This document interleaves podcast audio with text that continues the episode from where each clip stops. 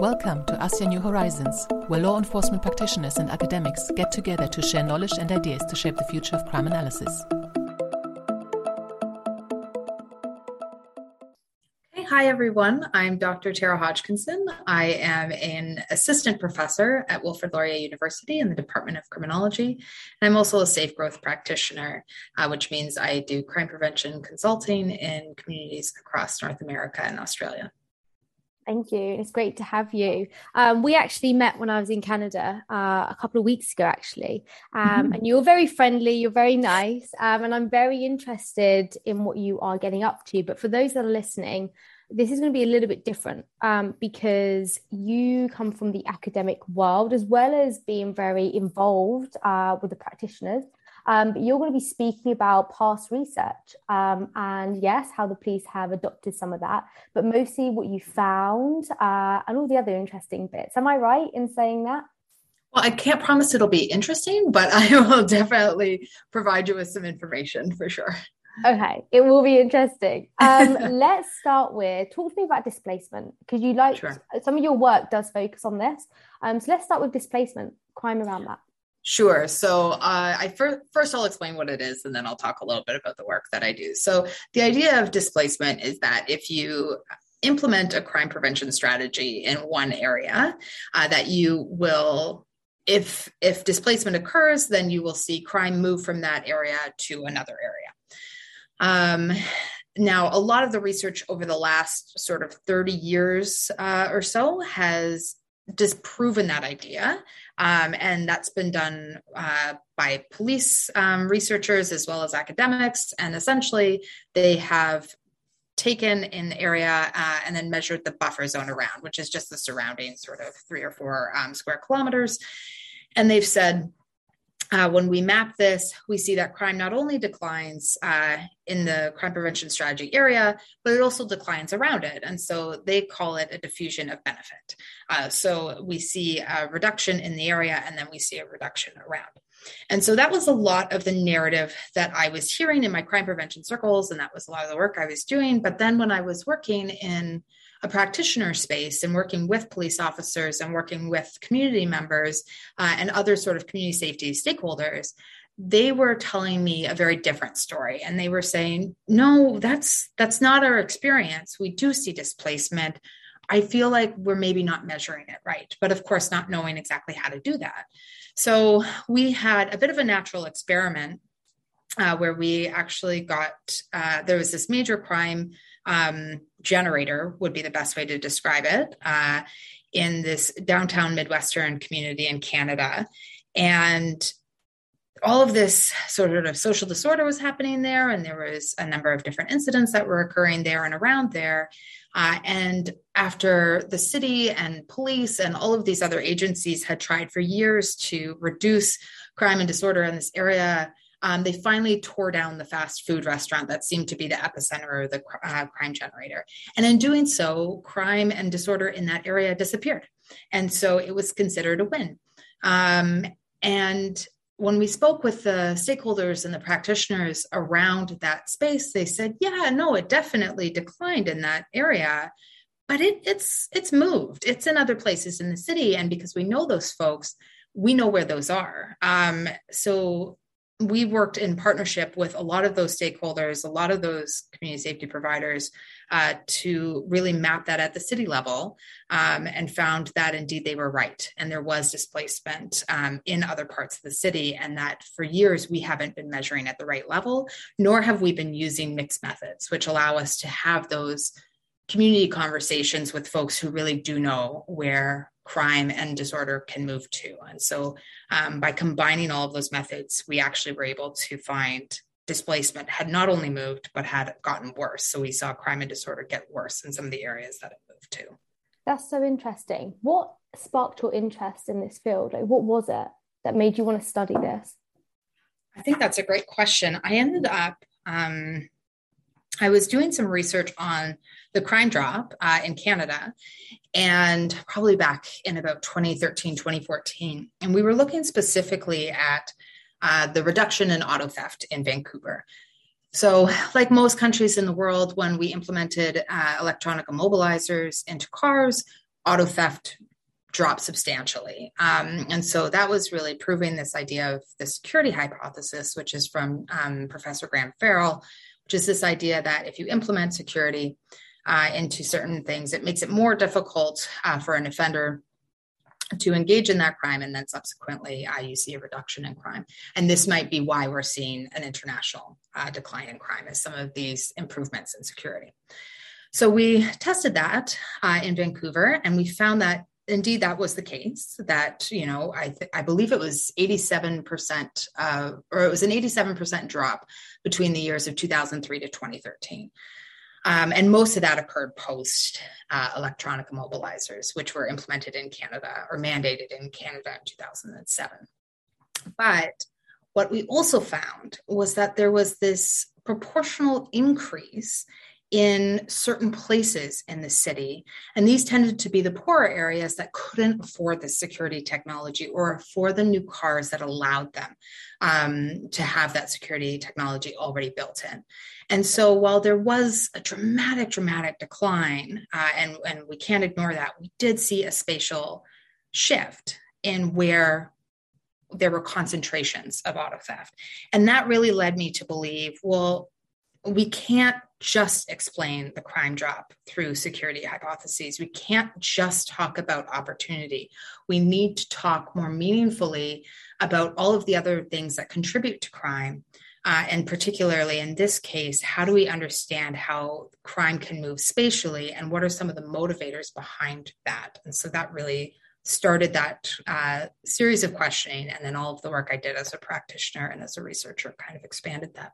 Mm, it's so interesting. Um, I usually, you've done a PhD, um, and when you hear some people's PhD topics, you're thinking, how did you come up with that? Um, and it's one of those. I'm like, how did you think of this? Because we have traditional methods. Um, you spoke about it with me before, uh, police orientated policing, um, problem orientated policing, should I say, um, and how that works. And you, when you discuss it, how does that tie in with the work you're doing now, or what you've done in the in you know in the past?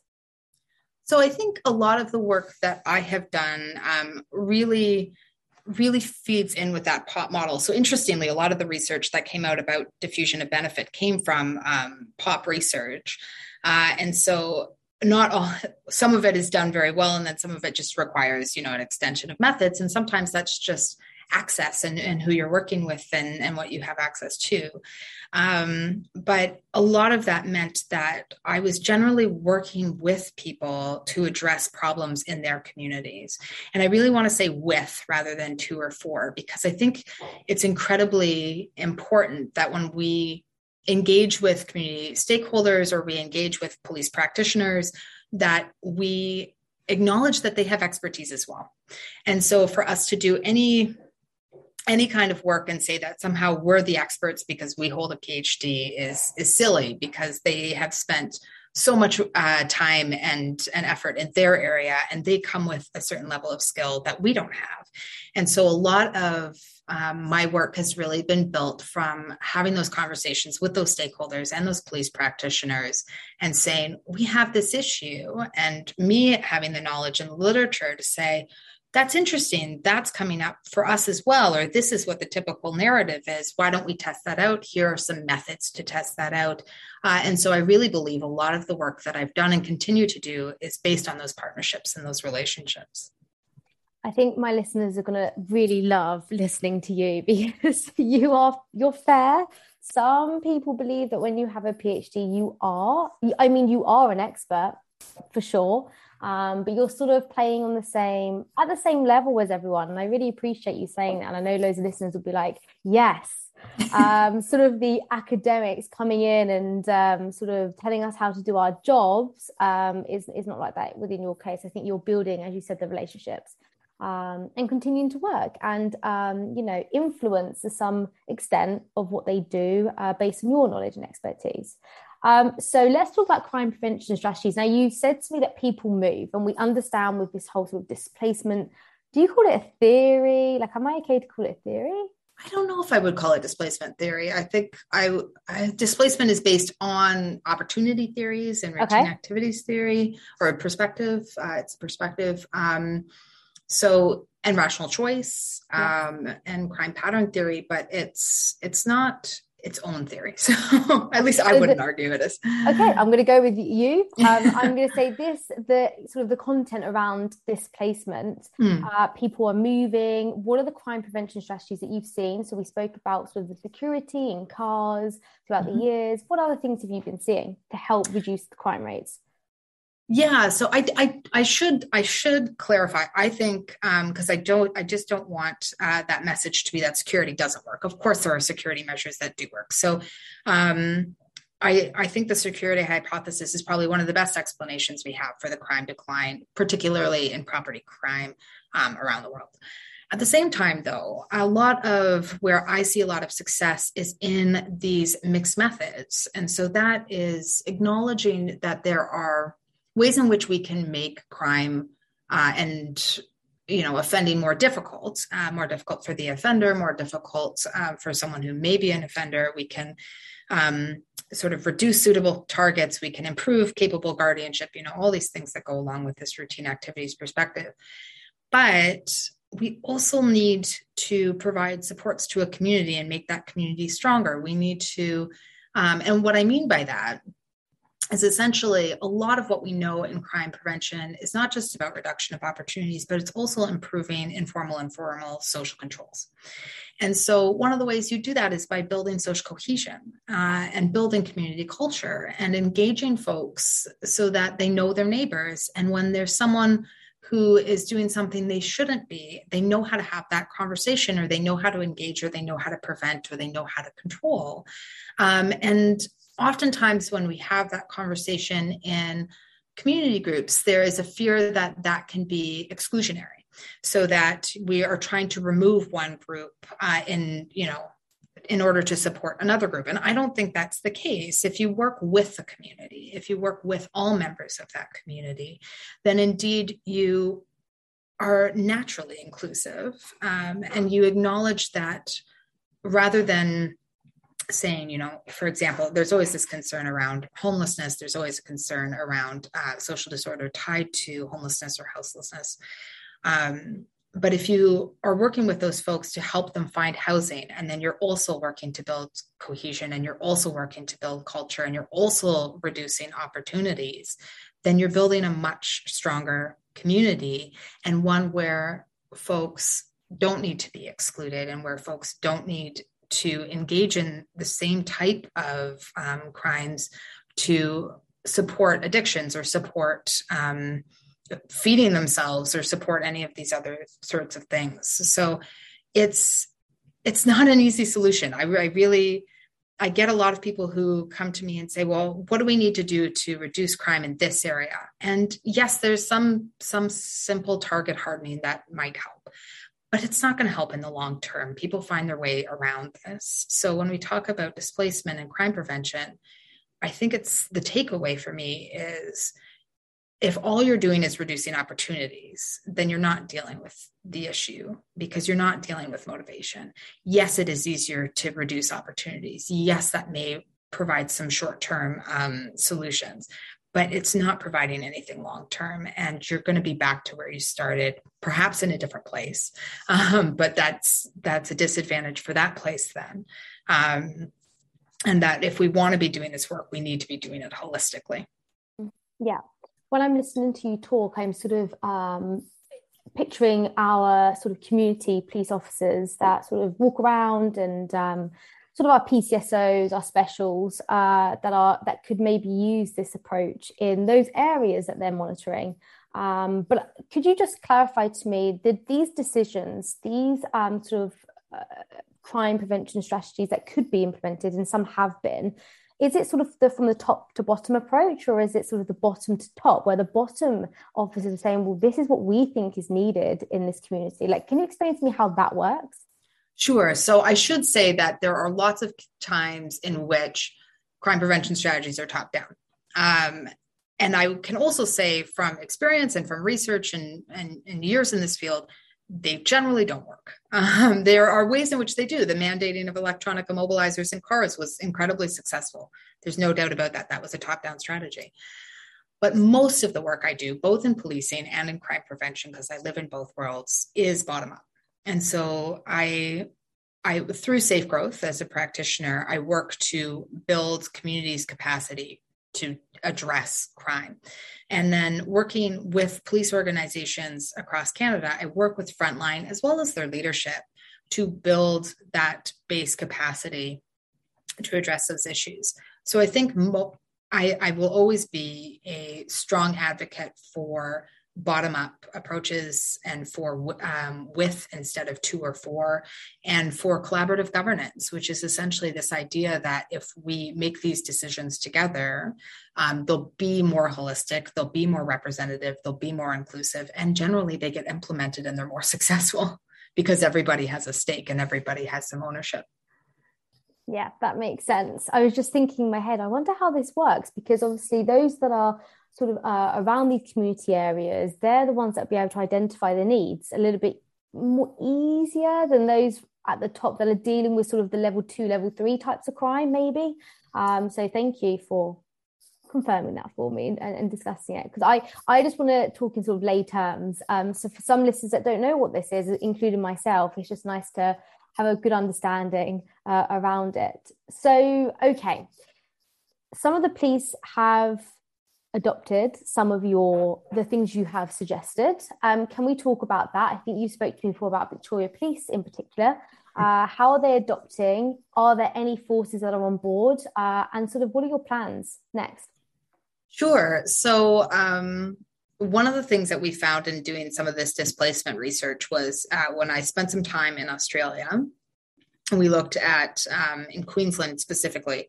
We looked at um, how auto theft had declined, but we saw this increase in the co occurrence of burglary and auto theft. So, again, massive declines in both, but um, a proportional increase. And that increase seemed to be linked spatially to the fact that folks were taking keys from homes in order to steal a car. So they would break into the home, uh, steal the key to the car because you need the key to turn over the um, the car uh, with those new immobilizers and and stealing the cars that way so offenders were adapting and um, and they were adapting against this sort of security technology so we had been in conversations with Victoria, and Victoria had already sort of started a campaign around this, um, specifically about you know uh, lock up your house and and acknowledge this is happening. But um, this provided them with a lot more information to help guide that campaign. And then we also had, this is still ongoing, we had some conversations around um, specifically the fear that folks experience in saying, well, I would rather leave my door open and just have them steal the key to my car than than just then have an interaction with that person and and and be uh, threatened. So it was also we talked a lot about how do you how do you provide good information to folks and how do you manage that misinformation? So one of the things we often think about offenders is that they're going to be incredibly aggressive and that they're going to engage with us um, and and fight us and attack us most offenders, especially um, who are engaging in property crime, are not generally violent and generally want to get in and out as quickly as possible. And so, if your door is locked, they'll move on because it's not easy. Uh, and so, that gets back to that rational choice. Um, and so there's very simple things that you can do. And so we had um, a conversation about how that campaign could really recognize that feeling of fear, but also acknowledge what we find uh, in the literature. Uh, we've seen a lot of this work um, around sort of opportunity reduction also taken up in Vancouver. So we did a project a number of years ago on uh, pharmacy robberies uh, in Vancouver. We were seeing an increase in uh, pharmacists being held at gunpoint for um, for drugs, uh, especially sort of um, fentanyl related drugs. Uh, this was when a huge surge was going through the city. Um, and so we ha- we sort of gave them some guidance around um, how to create time release uh, locks on certain drug types, like the ones that were the most desirable, uh, because again, offenders don't want to wait around; they'll they'll move on. Uh, and so we worked with them to spread that across the entire province of BC um, all at one time, as well as a messaging campaign, as well as uh, additional training for the pharmacists, as well as additional locks. So there was it was a massive uh, campaign, and we saw. Um, in most cities across BC a significant decline in pharmacy related robberies, um, which is great because robberies are terrifying and pharmacists are incredibly well educated and not trained to deal with this kind of this violence. So um, that that was a really strong um, piece as well. And then the work that I did in the Midwest around displacement is now guiding their uh, police service as well as their city planning department in terms of not only where they can do um, crime prevention strategies, but also where they can do a lot of social uh, investment strategies to really help what's driving some of those issues as well. Yeah, so a, lot, a lot's going on. There's a lot to consider, and I think one thing that comes to my mind is the one size fits all approach does not work. No. Um, it changes in different places and countries, and but I'd like to ask you this: Is there one strategy, one or two strategy that you think that could work everywhere? That's probably a really difficult question. I've thrown you off. No, it's not. Um, and I'm going to self self promote here. Um, I think it's Go safe growth. I think that I really do believe in what we're doing. So, safe growth is a planning methodology, uh, and essentially the idea behind it is it combines urban planning and geography and criminology and social justice and social cohesion um, and all of these really strong um, both community and, and social and systematic and, and individual level concepts and theories and and pra- practices and strategies into one that builds capacity at the local level to build local governance. And that is not just police. That includes police that includes other community safety stakeholders but it really is community led uh, prevention and cohesion. And we have done uh, safe growth in more than 40 communities across North America, if not more. And I have seen nothing but incredible results. And of course, I'm biased. I, am a practitioner in that space, and I am training communities how to understand crime, understand crime prevention strategies, understand uh, cohesion, and how to how to build that but I think that by giving folks a common language, by building that uh, local capacity, um, and by enabling them to identify their own issues and then giving them the strategies, because it is multi strategy, um, to address those issues in a meaningful and planned way is one of the best things that we can do for preventing crime as well as improving safety and improving our communities long term. So if we think about what do we want cities and neighborhoods to look like in the 21st century, I really believe it's it's from this basis. It's from a strong local governance where folks know each other, where they're engaged with each other and where they're making decisions about their own well-being. Yeah powerful. Um, yeah, I thought I'd ask you that. That was quite cheeky of me. Um, but I wanted to know where what you thought. Um, so if you can, can you just tell our listeners what you're working on at the moment? What can we see from you? Because I said to you before, and you're very humble about it. I said you've had so many publications, and you're like, no, not that many. But whoever goes on to Tara's website by which I'm going to put at the end of this podcast, there are so many publications, all which are very good and informative. So what are you get what are you getting up to now? I know you're at WLU iLab. You're based there at the moment, aren't you? So I, I am at Laurier and uh, I'm currently in the Center for Research on Security Practices, um, which is led by uh, Bree Atkinson and Carrie Sanders. Um, currently we are doing some work here with uh, brantford police trying to understand some of the issues that have emerged in this community particularly post-covid. So i've done a lot of research on covid and crime um, but brantford's a very unique space. Uh, it's a community that really relied heavily on its university and then the university disappeared for two years because of covid. So there's really interesting questions that are emerging out of that. Uh, i'm continuing to work on um, some crime prevention strategies in rural communities uh, because i think that building a lot of those uh, pieces that I talked about earlier, especially around local governance and social cohesion, um, is a little bit more difficult when we're further uh, apart and when we're spaced out. Um, but there are real issues in rural communities that we need to deal with. And then finally, uh, I'm doing a lot of work right now with the Canadian Association of Police Governance, um, which is essentially looking at how do we how do we understand policing in the 21st century? How do we deal with a lot of the pressures that are coming at policing around defund the police? And how do we do that effectively? Um, and how do we question leadership? How do we question the role of the police? How do we work with police so that they are, again, developing bottom up uh, strategic planning, which is uh, predominantly what we're looking at at the moment, so that they're the gap between police officer behavior, which is a lot of what is you know driving this concern around uh, defund the police so a lot of this misbehavior and some of the values that we see espoused from the top around inclusion and around you know support and and all these sorts of community uh, strength and and and these wonderful buzzwords that get um, spoken uh, at the top level, but then we don't see play out at the ground. How do we connect um, those those conversations so that folks who are working at the front level are really doing meaningful work. They feel very strongly and they're connected to those values at the top. And how do we do that so that they have a stake uh, in that mm-hmm. in that discussion as well?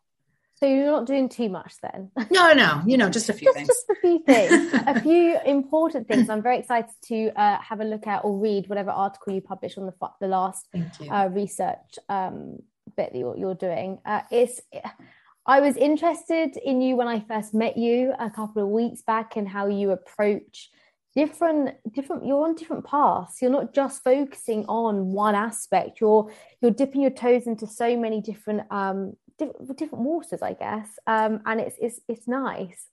Different but the same it's different, but the same, same. so yeah. i think we often we put ourselves in silos and we think that you know policing is one thing crime prevention is another community safety is another um, and you know cohesion's another. It's not. This is all it's it's all the same fight. It's all the same um, it's all the same issues and it's all the same solutions. And to me, I, I actually I think a lot of people go, "Wow, how could you be taking on all those projects?"